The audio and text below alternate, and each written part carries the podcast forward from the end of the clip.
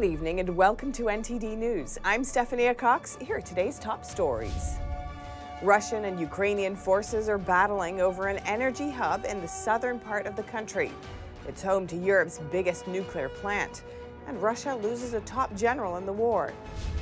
An unexpected meeting among the Quad leaders today as concerns increase over a Chinese invasion of Taiwan. What did Biden and the other leaders discuss? Republicans and Democrats are pressuring President Biden to take a bold stance on Russia by banning Russian oil imports. We take a look at their plan to do this and to revive American energy independence. Former U.S. Secretary of State Mike Pompeo is visiting Taiwan. Is he sending a message to Beijing? A university student against gender transitioning for children met with fiery resistance in Texas. Videos of what happened are going viral. The student and a guest end up evacuating.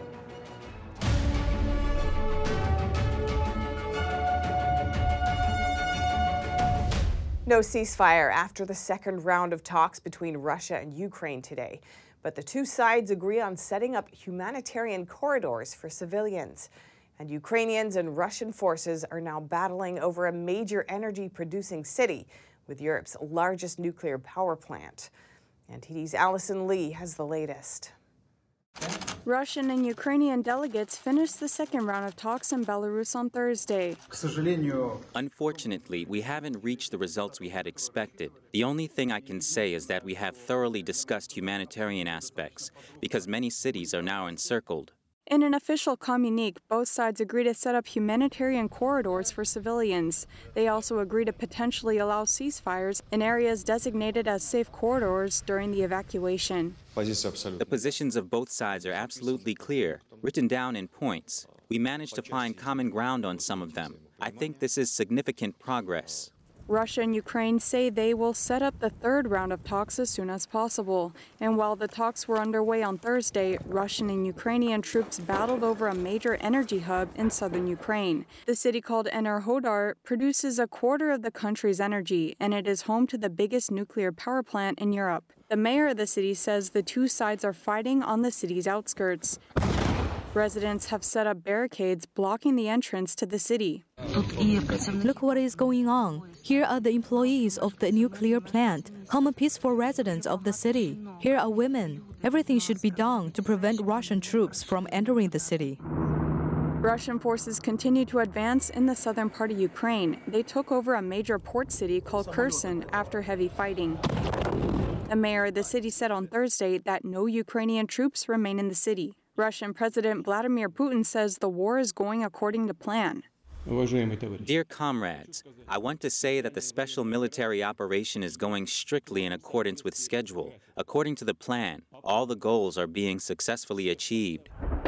Russia already lost a top general in the war. According to a local officers' organization in Russia, Major General Andrei Sukhovetsky was killed in fighting earlier this week. He was the commanding general of the Russian 7th Airborne Division. And now Ukrainian President Volodymyr Zelensky is asking Putin to meet with him face to face. Sit down with me at the negotiation table. I'm available. Sit with me, but not at 30 meters like you welcomed Macron and Scholz and others. I'm your neighbor. The United Nations Refugee Agency says around a million Ukrainians have fled their country since the war began. That's around 2% out of a population of 44 million. I have worked uh, in refugee emergencies for almost 40 years, and rarely have I seen an exodus as rapid as this one. The UN estimates that up to 4 million Ukrainians could eventually leave the country. Allison Lee, NTD News. A Ukrainian general says Ukrainian forces are beginning to attack Russia's 40 mile long military convoy. The convoy is north of Kiev, about 15 miles from the city. The general says they've burned many Russian columns using fighter jets, artillery, and missile strikes. But he didn't say how many vehicles were destroyed or how many Russian troops may have been killed. And in the capital, Kiev, people are making giant metal barricades called hedgehogs to defend against Russian tanks. NTD's Chenny Wu tells us more. As Russian troops closed in on Ukraine's capital, Kiev, on Thursday, Workers from a local construction company were hard at work.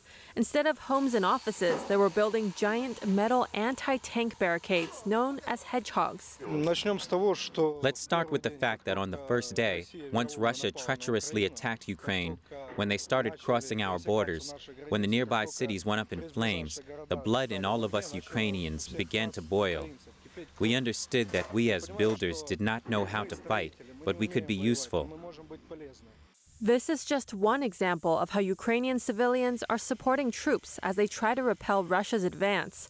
Civil defense units and independent militia have also formed across the country. Ukraine will win. I am more sure that Ukraine will win. This situation that happened in our country has completely united our people. You need to understand when a nation of ants, everybody know what to do. That is why Putin could not win. We will win. In the past few days, the number of refugees who have fled Ukraine rose to more than 1 million. Hundreds of Russian soldiers and Ukrainian civilians have been killed.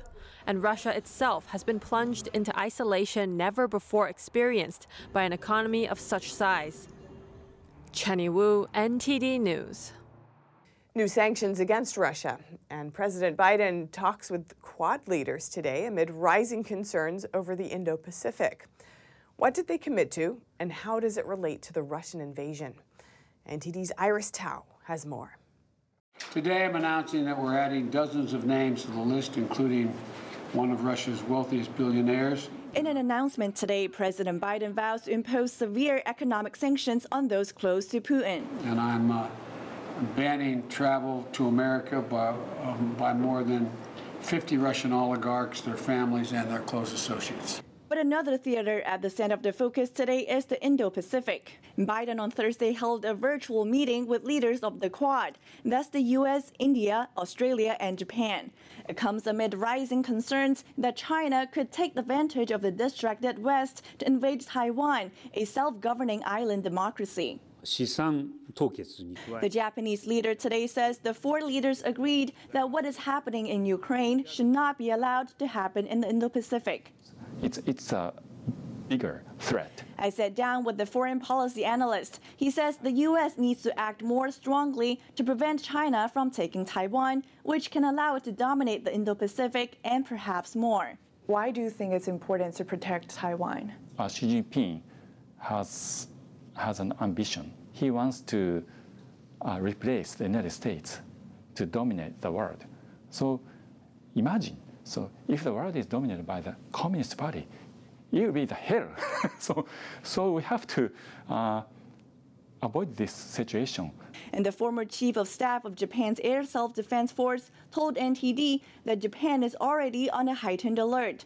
The Japanese self defense forces have heightened their alert. They're not only alert to signs of whether China wants to invade Taiwan, but to every move of China potentially preparing for an invasion. The Biden administration this week sent delegates to Taiwan, citing challenges to its democracy. The Quad leaders are set to hold a summit in May, in which Beijing is sure to be a focus. Reporting in Washington, D.C., Iris Tao, NTD News. The White House is asking Congress to immediately approve tens of billions of dollars, some to spend on Ukraine and some to spend at home on the administration's new pandemic response plan. Here's NTD's Melina Wisecup to break down President Biden's emergency funding request. Lawmakers on Capitol Hill this week are working to send more money to help Ukraine in their time of crisis. The White House wants Congress to immediately approve $10 billion. Here's how it would be divided $5 billion for security, humanitarian needs to Ukraine, and allies on NATO's eastern flank. This includes $2.75 billion in support for displaced Ukrainians. 4.8 billion for US troops to go to NATO countries and provide additional military equipment to Ukraine. So this is going to get worse and worse for the Ukrainians, which is why it's more important than ever that we pass a, a supplemental here in DC to get humanitarian aid flowing, to continue the flow of weapons. Both parties are united behind the need to approve the emergency money for Ukraine. But as for Biden's second request, over $22 billion for pandemic aid, lawmakers are not on the same page. Biden asked for the funds this week after the White House laid out a new plan for the next phase of its pandemic response. Vaccines, treatments, tests, masks. These tools are how we continue to protect people. The $22 billion request would support key areas like next generation vaccines for new variants, antiviral pills, and more free tests. But as Biden insists, this plan isn't free. If Congress provides the funds we need, we'll have new stockpiles of tests, masks, pills ready if needed and $5 billion would go to help other countries address the pandemic. Congressional leaders today standing behind this plan with support. The fact is, the $22 billion for COVID is absolutely necessary. In fact, we probably will need more. To keep life as normal as it can be, we need additional COVID invest- investments now. And both parties do agree to pass more money to support Ukraine, but Republicans will put up a fight against this request for more pandemic relief money. And for congressional leadership to pass these two measures, the negotiation talks will have to move quickly for them to meet their March 11th deadline next Friday. Reporting in Washington, D.C., Melina Wisecup, NTD News. On Capitol Hill, both Republicans and Democrats are urging President Biden to ban Russian oil imports.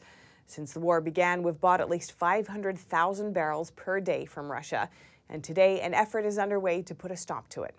The bipartisan bill also aims to revive our energy independence. Basically, this is a time for America to stand tall. You know, they depend on us, the world depends on us. Energy has been weaponized. We have the ability to basically counter that weapon. But right now, the signal from this administration is we're going to keep ours in the ground and we're going to count on it from somewhere else. And now we're realizing we've been counting on Russia to help us with that. That signal needs to be uncrossed. The senators say this bill has a higher chance of success because of the support from both parties and both chambers. House Speaker Nancy Pelosi today said she supports banning Russian oil. But while more Democrats do support this move, but most are opposed to revamping domestic oil production and drilling on federal land. And in the latest blow to the Russian government, its credit rating has just been slashed to junk status. Raters say severe Western sanctions have cast doubt on Russia's ability to ser- service its debts. S&P already downgraded Russia last week. This time, it's Moody's and Fitch. A lower credit rating tells investors that you're less likely to get paid back. Russian officials say Western sanctions have hurt its economy. A lower rating also makes it more expensive for a country to borrow money. That's if Russia can, can borrow money at all.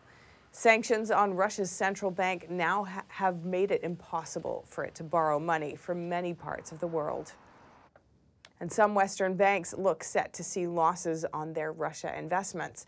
Citigroup says the conflict and subsequent sanctions could cost it billions of dollars. The bank says it's looking to offload its assets there. Apparently, its exposure to Russia totaled almost $10 billion at the end of last year, far higher than previously indicated. France's Societe Generale is afraid Russia could strip the bank of its Russian operations. SocGen, among the largest foreign lenders in the country, with about $20 billion in exposure. It says it's working to reduce its risks there, but could withstand the worst case scenario if it had to. And sanctions aren't just targeting the Russian government and central bank.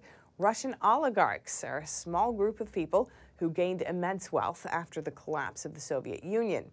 Now, countries around the world are seizing their assets in response to the invasion. NTD's Faye Quarter has more. Russian oligarch yachts have been seized. France just seized the yacht of the boss of oil giant Rosneft, Igor Sechin. And Germany seized the yacht of billionaire Alisher Usmanov, the sixth richest Russian. Seized their yachts, their luxury apartments, their private jets. We're coming for you, ill begotten gains. Russian oligarchs, elites allegedly close to Putin, are being targeted by sanctions and having their assets seized. The State Department says these oligarchs pillage the Russian state and conceal their immense wealth. These are prized possessions and very dear to these oligarchs. Their yachts, their, um, you know, some of them would work for a year or two to build these very flashy items. And so obviously, when you take them away, they feel a pain. Roman Sheremeta is the founding director of American University Kiev and an economist who left Ukraine one day before the invasion. Sheremeta says countries want the oligarchs to push Putin into leaving Ukraine. That's what's going to help them to get those assets back to them. Some of those assets will never be recovered, but some of them will. The Justice Department has created a klepto capture task force to seize these assets. In addition to 10 individuals in last week's sanctions list, U.S. officials are currently preparing a new list. However, the assets won't be easy to get. There's different ways to diversify the risks. One of them is to use offshores, so basically uh, have uh, money uh, put in different accounts overseas. Uh, they have uh, different, uh, you know, luxury items and investments. You know, yachts and uh, and and houses and apartments. Uh, I mean, you can literally go and see how many expensive multi multi multi million dollar investments they have in New York City. Meanwhile, billionaire Roman Abramovich is trying to sell the Chelsea soccer team, despite not currently being sanctioned. He says all net proceeds from the sale will go to victims of the war in Ukraine. Faye Quarter, NTD News. Chinese bonds may offer shelter for Russia as it copes with Western sanctions. According to one research group, over 20% of Chinese bonds that are held in countries other than China may sit in Russia's central bank and sovereign wealth fund. Here's more. That 20% figure comes from ANZ, a research team focused on regional and global economies. It gives analysis and forecasts for economic trends. Russia's financial markets have been thrown into turmoil by Western sanctions, so Russian companies have been exploring possible ways to cope, and China is one of them. Because of that, international transactions fulfilled in Chinese yuan are on the rise, that's instead of using the US dollar, the standard currency for most foreign trade deals. According to an ANZ note this week, Russia's yuan bond holdings have topped an estimated $80 billion in the country's central bank and another $60 billion in the Russian National Wealth Fund. What's more, the yuan accounted for over 13% of the Russian central bank's foreign currency reserves last June, just 3% less than its US dollar reserves. Despite those numbers, ANZ said the current crisis is unlikely to significantly boost global use of the yuan, though it did note that Russia may try to use China's cross border interbank payment system, or CIPS. That's to counter its ban from the more prevalent SWIFT system, a secure international message network that banks use to send transaction information. They explained that CIPS is not a replacement for SWIFT, saying, CIPS is mainly an RMB clearing system, and more than 80% of transactions on CIPS rely on SWIFT Telegram. The RMB or renminbi refers to the Chinese yuan. Former U.S. diplomat Mike Pompeo is in Taiwan to meet with the country's president. In light of Russia's invasion of Ukraine, Pompeo's visit marks a strong warning to Beijing. On his four day visit to Taiwan, former Secretary of State Mike Pompeo received one of the country's highest honors. Taiwanese President Tsai Ing wen awarded him the Order of the Brilliant Star with special Grand Cordon, praising him for boosting U.S. ties with Taiwan.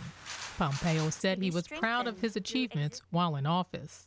And I am so thrilled to see what I hope the people here in Taiwan will see, which is that these aren't partisan or political, but these are American commitments that are in our best interests, our American tradition, and in the deep interest of securing and building on the relationship between the United States and Taiwan. Citing the current situation in Eastern Europe, Pompeo asserted the need to defend democracy and freedom. If any of us were mistaken or complacent about the risk to that freedom, I think we need only watch what's taking place in Europe today to see that this continues to demand deep, concerted focused leadership from those of us who cherish freedom. His call comes amid looming threats from the authoritarian powers of Russia and Communist China. Those who desire to destroy freedom, to change human lives, will see quiet or the absence of direct language, recognition of the basic realities of the human condition as their opportunity. Pompeo arrived in Taiwan on Tuesday, just one day after President Biden's delegation reached the island. The back to back visits mark strong bipartisan support for Taiwan. In the context of Russian aggression in Ukraine, Pompeo's visit also sent a message to Beijing, warning the regime not to capitalize on the current situation. Coming up, multiple convoys from across the country converge in Indiana and hold a large rally. Supporters show up in droves, overwhelming the venue and a nearby highway. Hear what the speakers had to say about the movement. And an online content creator is suing Facebook for deleting pages that allowed him to earn hundreds of thousands of dollars a month. We speak with him to find out what happened. That and more on NTD News.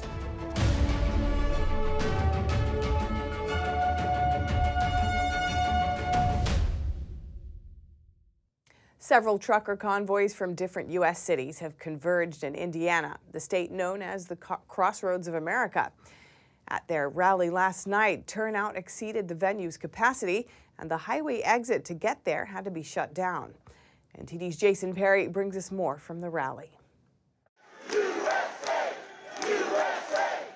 This barn in Monrovia, Indiana, could not fit the thousands of people who showed up to attend the rally. People's Convoy organizer. Brian Brazzi, the co-organizer of the People's Convoy, said the time is now. Every single truck driver around the world, now is your time to stand up and send a message to your world leaders and your governments that they work for us! and the attorney for the People's Convoy also got the crowd fired up. When you are staring at a locked and loaded double barrel full of hate and anger and tyranny that is about to do you in,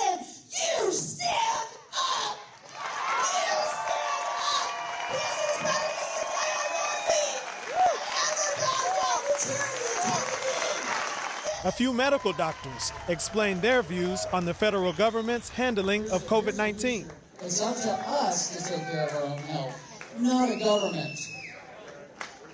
This is a government that has overstepped its bounds. These are healthcare agencies that have overstepped their bounds. It is time to restore freedom to this great land. There is no medical emergency anymore. If they tell you that they are lying. Who's the boss in the doctor patient relationship? Ryan said it, I'll say it. Any doctor who won't say it is a doctor that you need to be taking your power back from, ladies and gentlemen. Now that the rally is over, a couple of things stressed during the rally is that it's not a black thing or a white thing or a Republican thing or a Democrat thing. They say it's an American thing and that the government works for the people. The convoy is almost to D.C., and the next stop is Cambridge, Ohio. Jason Perry, NTD News, Indiana. The convoys are expected to arrive in Washington, D.C. this Saturday on March 5th. And if you'd like to watch the full version of the last night's rally, you can visit ntd.com. While there's movement on the ground, there's also movement of a different kind online. There, was, there will be a multi state investigation into TikTok's impact on young Americans. A group of state attorneys general announced the probe Tuesday. Investigators will look at what the app is doing to keep users so engaged and if the app poses mental health risks. Investigators want to determine whether any of TikTok's practices go against state consumer protection laws. TikTok said it limits its features by age provides tools and resources to parents, and that it designs its policies with the well being of young people in mind. And have you heard about Section 230? It's a law that allows social media platforms to remove content as long as they're acting out of good interest. NTD's Arian Pazdar spoke with a former content creator who is suing Facebook over their use of that law. Jason Fyk used to own multiple Facebook pages dedicated to funny content. Six of those pages were allegedly taken down by Facebook. They unpublished six of my pages with almost 14 million fans overnight. No reason at all. They said that I supposedly violated some rule, although they didn't articulate what rule. Jason says Facebook took his pages down because he was only investing around $40,000 in advertising annually. He says his pages have been reinstated after transferring them to another entity that spent around $20 million in advertising. So I transferred the, the pages to that company, same content. And then they reinstated it because that company had spent millions in advertising and the rules don't apply to them the same way. That's where Section 230 comes in. Section 230 basically allows social media platforms to delete content, but only if it's done in good faith. For example, to delete hate speech. Now, in Jason's case, his pages have been reinstated with the same content that was deleted. So he thinks Facebook only deleted them to make more money. Now he's suing Facebook and is trying to change Section 230. The problem with Section 230 is, is that it allows them to deem anything impermissible anything at all and and even cute little puppy dogs right? You're cute right? Well they're even objectionable to kitty cats aren't they? Everything can be objectionable to someone. But according to a professor specialized in social media section 230 also has its positive sides. Section 230 is essentially what gives us the internet as it exists right now. It gives protections for platforms so that they can't be sued for the content that's posted by users. The only problem is that Section 230 goes back to 1996 when we were using dial up modems, there weren't smartphones, and social media didn't exist as it does today. One problem people have with content moderation is that it's not always clear why things get taken down. We need more regulation when it comes to getting a peek under the hood and seeing how these companies actually operate with their platforms. We've reached out to Facebook for comment on Jason's case, but they didn't get back to us before broadcast. Arian Pazdar, NTD News. A university student in Texas hosted an event advocating for the criminalization of transition surgeries for children, what some might refer to as sex change operations. But she was met with fierce opposition and even had to evacuate. NTD's Miguel Moreno has that story.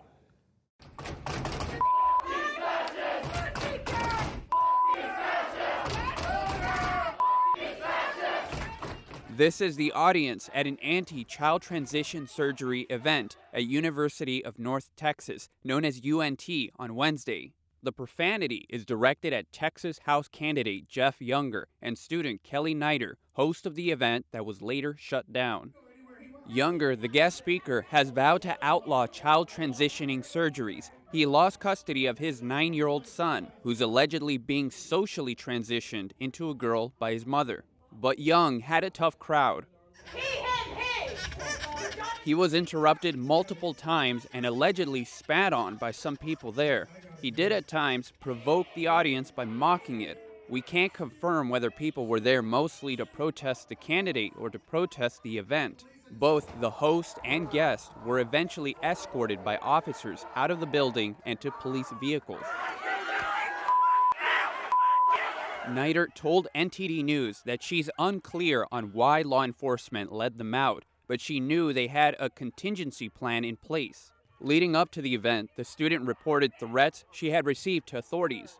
In a statement to students, UNT's president said a group of protesters surrounded the police vehicles containing both the student organizers and their guests and attempted to block their exit from the scene by banging on the vehicles and impeding their movement.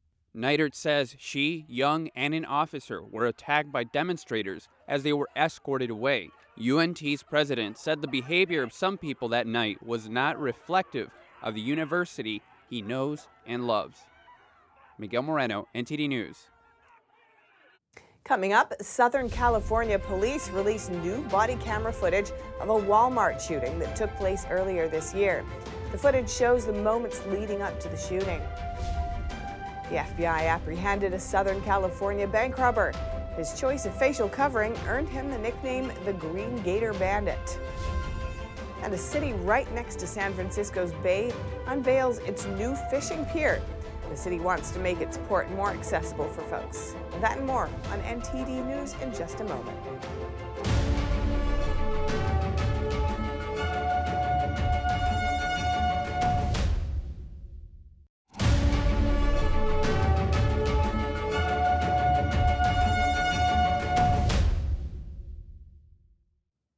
Newly released footage shows the moments leading up to a Walmart shooting. Earlier this year, officers in California's Orange County responded to a call about two men allegedly trying to steal electronics. Now, the sheriff's department is making the body cam video public. Here's more. The Orange County Sheriff's Department recently released body camera footage of a deputy involved shooting that broke out at a Walmart in Lake Forest earlier this year. The incident happened on January 19th, just before 10 p.m. According to authorities, a loss prevention worker called 911. The worker reported two men walking around the store who were allegedly trying to steal electronics using a fake receipt. Um, he has a fake receipt. It's a common fraud we see. Uh, he has it loaded on his phone. It's a fraudulent receipt. I clearly saw it in the electronics department, and they're just grabbing high-ticket merchandise. They're going to walk out soon. The video then shows three deputies arriving at the store. Once inside, the deputies spot one of the suspects who was identified as Ernest Aguilar. He was with an unidentified woman, according to the footage. One of the deputies can be heard informing the couple that Walmart is refusing service. They feel like you guys are about to steal. I guess you have a fake Walmart receipt on your phone. No. Aguilar and the woman denied the accusations. The deputies asked the couple to follow them to their cars to get the two people's information. Then one deputy notices Aguilar is carrying a knife. It's got a knife. Where? Don't reach for it. Get your hand off the knife. The deputies tried to handcuff Aguilar, but a physical struggle ensued. They then noticed he was armed. I'm helping. He's got a gun! He's got a gun! Shoot him! Shoot him! Shoot him! Shoot him! The shooting followed.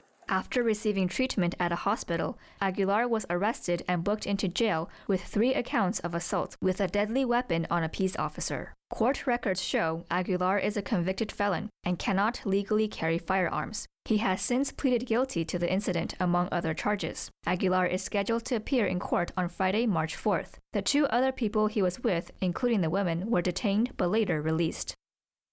The FBI captured a bank robber in Southern California this week. The thief is known for his iconic green face covering, but he wasn't working alone.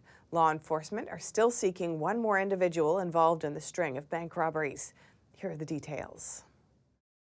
The FBI announced this week that a man known as the Green Gaiter Bandit was arrested for allegedly robbing more than a dozen banks. On Sunday, law enforcement officers arrested 55 year old Christopher Paul Daniels from Torrance in Los Angeles County. He was captured in the upscale community of Palos Verdes Estates and denied bond. Daniels remains in federal custody. The FBI and local police agencies have connected 19 bank robberies or attempted robberies throughout various cities in Orange and Los Angeles counties since October 2021. The FBI said they believe Daniels can be connected to at least 11 of those crimes. His moniker came from a camouflage neck gaiter that he used to cover his face during robberies. According to the FBI, Daniels was arrested in a white Toyota Yaris, which is the same car seen during some of the robberies. Some people love the outdoors and enjoy fishing. Now families can fish at a new fishing pier right by San Francisco's Bay. We hear more from NTD's David Lamb. Three, two, one. Anchors away! The port of Redwood City, located in Northern California, has been in use since 1851. On Thursday, port officials unveiled a revamped public fishing pier built from cement. So the fishing pier has been used by a lot of local people to come and fish right off the dock, um, but it had become dilapidated, so we have spent about $2 million revamping, making it accessible. Officials said this port is one of the recreational places and hope families can benefit from it. And that's one of the unique characteristics of Redwood City. Not many cities are on the water, right? We have this wonderful water with us, and so it's wonderful having this fishing pier so that we can um, encourage our families to come out and enjoy the water. Within an hour, folks already stopped by to test the waters. Well, there you have it. He's the first person to officially cast a line on this fishing pier. Another port commissioner says the pier allows folks a chance to enjoy fishing, particularly those that are handicapped or don't own boats. As a youngster, in my when I was an early teenager, uh, I would come out here and fish off the wooden pier, but all we would catch was these little tiny things. And then after a while, we'd take them home and barbecue them. And after a while, it just wasn't worth the effort. so we stopped coming out fishing. but that was a while ago. Kastrop tells NTD the ocean has a special place in her heart. Oh, for me, as a long, long, long time sailor, um, the ocean brings not only enjoyment and feeling closer to our beautiful earth and the planet, but also knowing that we live in one of the m- most beautiful environments here by the bay. Um, it's just a feeling of satisfaction and happiness. According to the port, more than 45 million people go fishing in the U.S. every year. David Lamb, NTD News, California. Coming up, facing Western sanctions, Russian businesses are forced to look elsewhere for their banking needs, and China might be just the place. An insider says he sees it trending that way. And France is keeping a close eye out for spying from the Chinese Communist Party. A recent investigation calls this France's number one threat.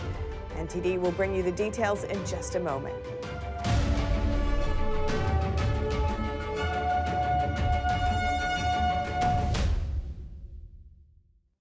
Chinese state banks might be busier than usual as the Western sanctions push Russian businesses to find an alternative for international transactions. But could this impact the dominance of the U.S. dollar? NTD's Tiffany Meyer has the story.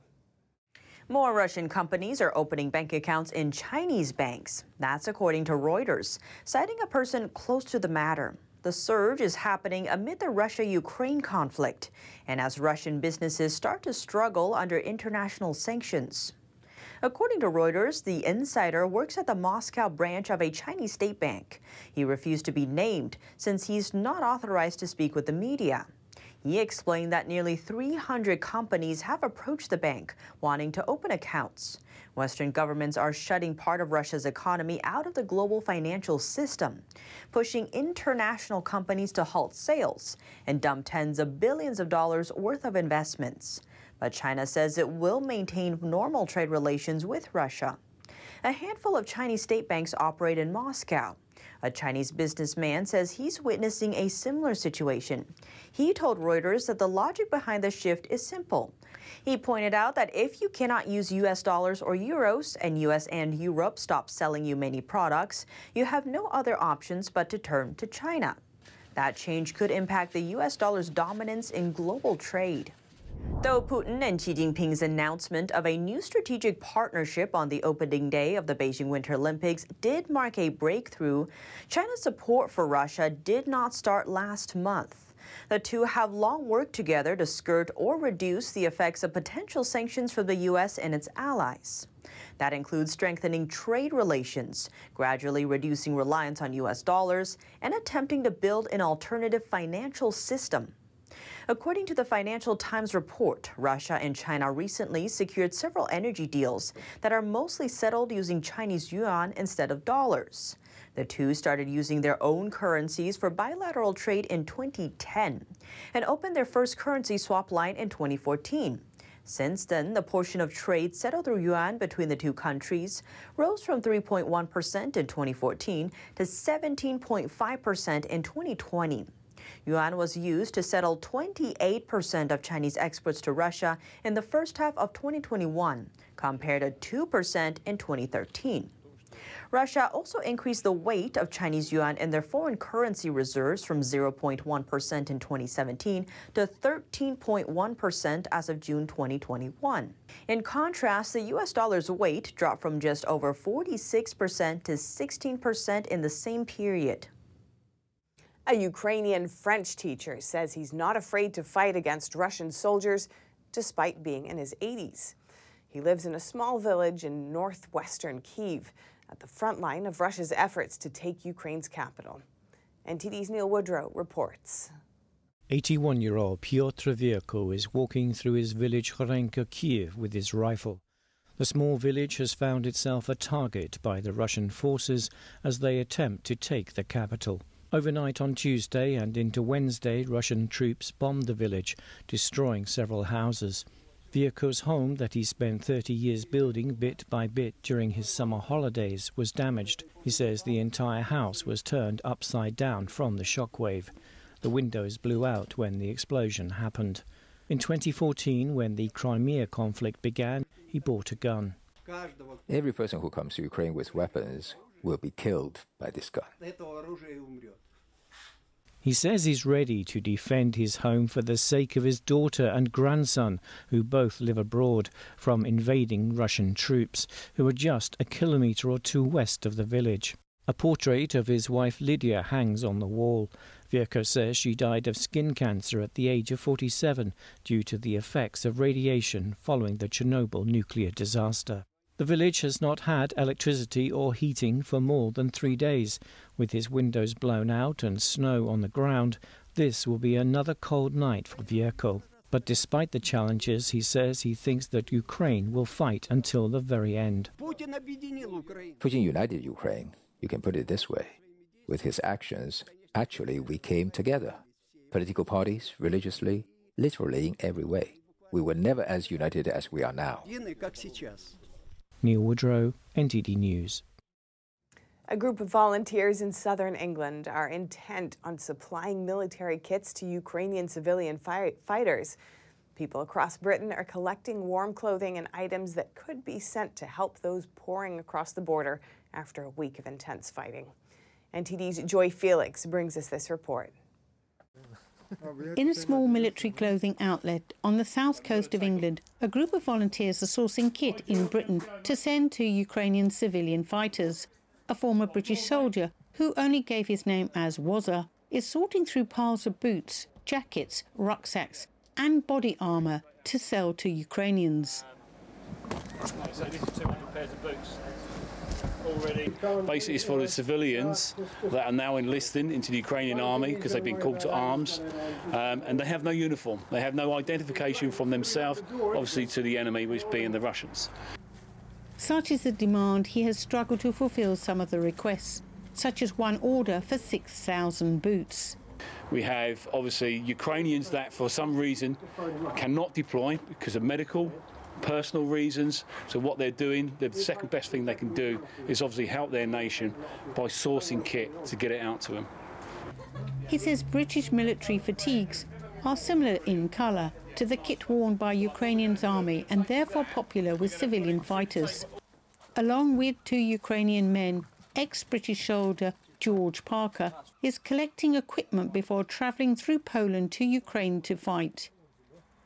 I just can't sit around watching the news doing nothing when I've I've got skills uh, and experience where I can actually go and help people. And I believe if you've if you've got what it takes to help people, why wouldn't you do it? So just, someone's got to do it. With the help of his father, Wazza, who runs the military surplus clothing outlet in Folkestone, is removing British flags from the kit or any labels that would donate a regiment. This is to ensure protection for whoever wears it next. Volunteers across Britain have been collecting warm clothing and items that could be sent to help those pouring across the border after a week of intense fighting. Joy Felix, NTD News. Intelligence services in France are closely monitoring interference from the Chinese Communist Party. A recent investigation concludes that CCP spying is a major concern. NTD's France correspondent David Vives has this report. Chinese Communist Party spies are the number one threat to French intelligence services. This is according to a former counselor of the current Minister of Foreign Affairs, Jean-Yves Le Drian, as reported in a new book released in France. The investigation points out the variety and the intensity by which the CCP attempts to steal technological and military information, as well as attempts to destabilize the country through cyber attacks. In a recent conference on Chinese influence in Europe, military think tank director Paul Charon agreed with this stance. We can summarize our current situation as an asymmetry of knowledge. I mean, the Chinese have a much better knowledge of what our thinking is, our research is about, much more than we know theirs. This applies even more to strategical studies. One example of Chinese espionage quoted by the authors occurred in Brest, which is a port used by France's ballistic missile submarines. The number of marriages between young Chinese girls and French military personnel are alarming to the French intelligence services, according to one co author. The region has around 400 enterprises working for the French defense, and according to a high ranking official quoted in the investigation, there's a real push for Chinese girls to approach the military personnel as well as engineer. This is one of the methods used by the CCP. According to a report released by military think tank IRSEM in October, the CCP has an elaborate policy to eliminate China's enemy, called the United Front. This is to, quote, eliminate internal and external enemies, controlling groups that could defy its authority, and constructing a coalition around the party to serve its interests. Another approach is the People's Liberation Army's use of active measures, a word from the Soviet era referring to the use of disinformation, counterfeiting, sabotage, destabilizing foreign governments, provocations, false flag operations, and manipulation aimed at weakening social cohesion. But according to Charon, who is the co author of the report, there are many other means used by the CCP that interfere with and influence foreign countries. There are daily reports in the Chinese People's Liberation Army, which I suggest for anyone who can to read it in Chinese. It is extremely extensive. There are a lot of concepts that delve deeper than the United Front or the Three Wars. I'm talking about concepts such as cognitive wars, discursive power, or active measures. There are a wide range of strategies that we don't think about in France and in Europe, and that we should be concerned about. According to Charon, one of the best solutions to the CCP espionage threat is to reinforce the recruitment of agents, effectively helping the French military quell the many attempts of CCP interference in the country. David Vives, NTD News, Paris. Coming up, the director of a zoo in Kiev continues to care for the animals during the war. He and his colleagues have been sheltering at the zoo since the war began. And Robert Pattinson, Zoe Kravitz, Colin Farrell discuss their characters in the upcoming film The Batman. The movie is set for release tomorrow. All that and more here on NTD News.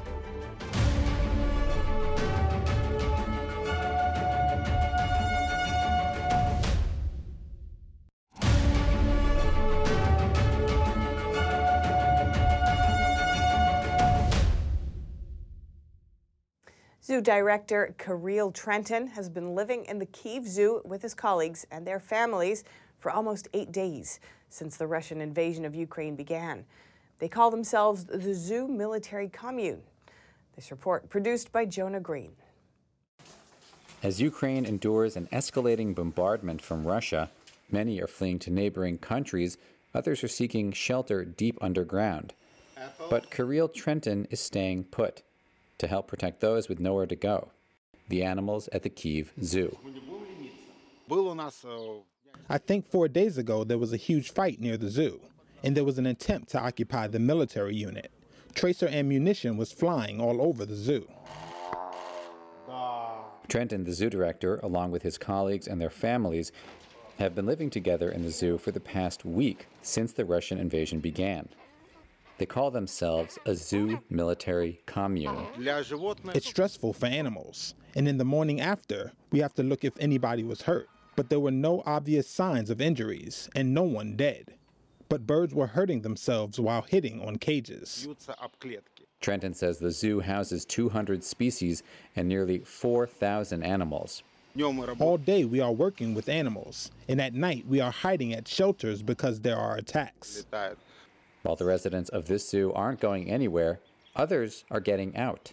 A Polish zoo official said a truck carrying six lions, six tigers, two caracals, and an African wild dog from a sanctuary east of Kiev reached Poland on Thursday after a two day drive to escape the Russian invasion. Pictures provided by Poland's Poznan Zoo showed workers caring for the animals as they waited to cross the border. Malgorzata Chodyla is a spokeswoman for the zoo. The animals were exhausted, very hungry, and very thirsty. We are very grateful to the Ukrainian heroes who brought these animals to us. Chodyla told Reuters that the animals had been taken to the border by a driver and three older men with no experience handling wild animals and who had now gone back to Kiev to defend their city. A new Batman film is hitting the silver screen this Friday. In it, Robert Pattinson and Zoe Kravitz team up as iconic characters Batman and Catwoman in the latest cinematic iteration of the Batman franchise. NTD's Andrew Thomas has more. The Riddler is asking for you. If you're looking for a new film noir flick, The Batman could do the trick. Robert Pattinson as Batman and Zoe Kravitz as Catwoman join forces to track down a missing girl. as well as locate the Riddler, played by Paul Dano. That's as he's busy murdering high profile members of Gotham City. But the film is starkly different from the previous incarnations of the DC Comics characters. I feel scared and, and very excited at the same time, but um, definitely intimidated. And, and it, it comes from a good place, you know. I think when you're playing a character that is so beloved, you know, it's, it's, it's, it's what makes the opportunity so special. But you also really, you really don't want to let people down. Pattinson's Batman also has a different silhouette from his predecessors, especially the mask. Everyone else's previous work on it has just proven that you can reinvent this character in like a million different ways. And it's funny because you look at Batman, it's it's a very particular costume. It's a it seems like a very particular character, but it can be reinterpreted like huge opposite ends of the spectrum. Um, and so it's interesting to see, yeah, how people how people receive this one. Set in the fictional Gotham City, the film heavily features politics, corruption, poverty, and crime. Colin Farrell looks unrecognizable in his role as the Penguin, spending three to four hours a day in the makeup chair to play the role. There's just massive room to explore this character's life and really get into the world of criminality that he is uh, at the centre of.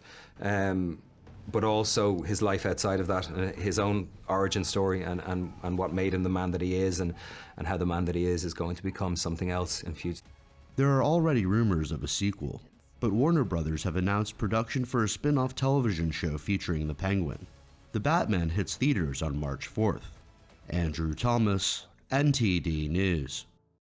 And that's all for today's news. Thanks for tuning in. I'm Stephanie Cox.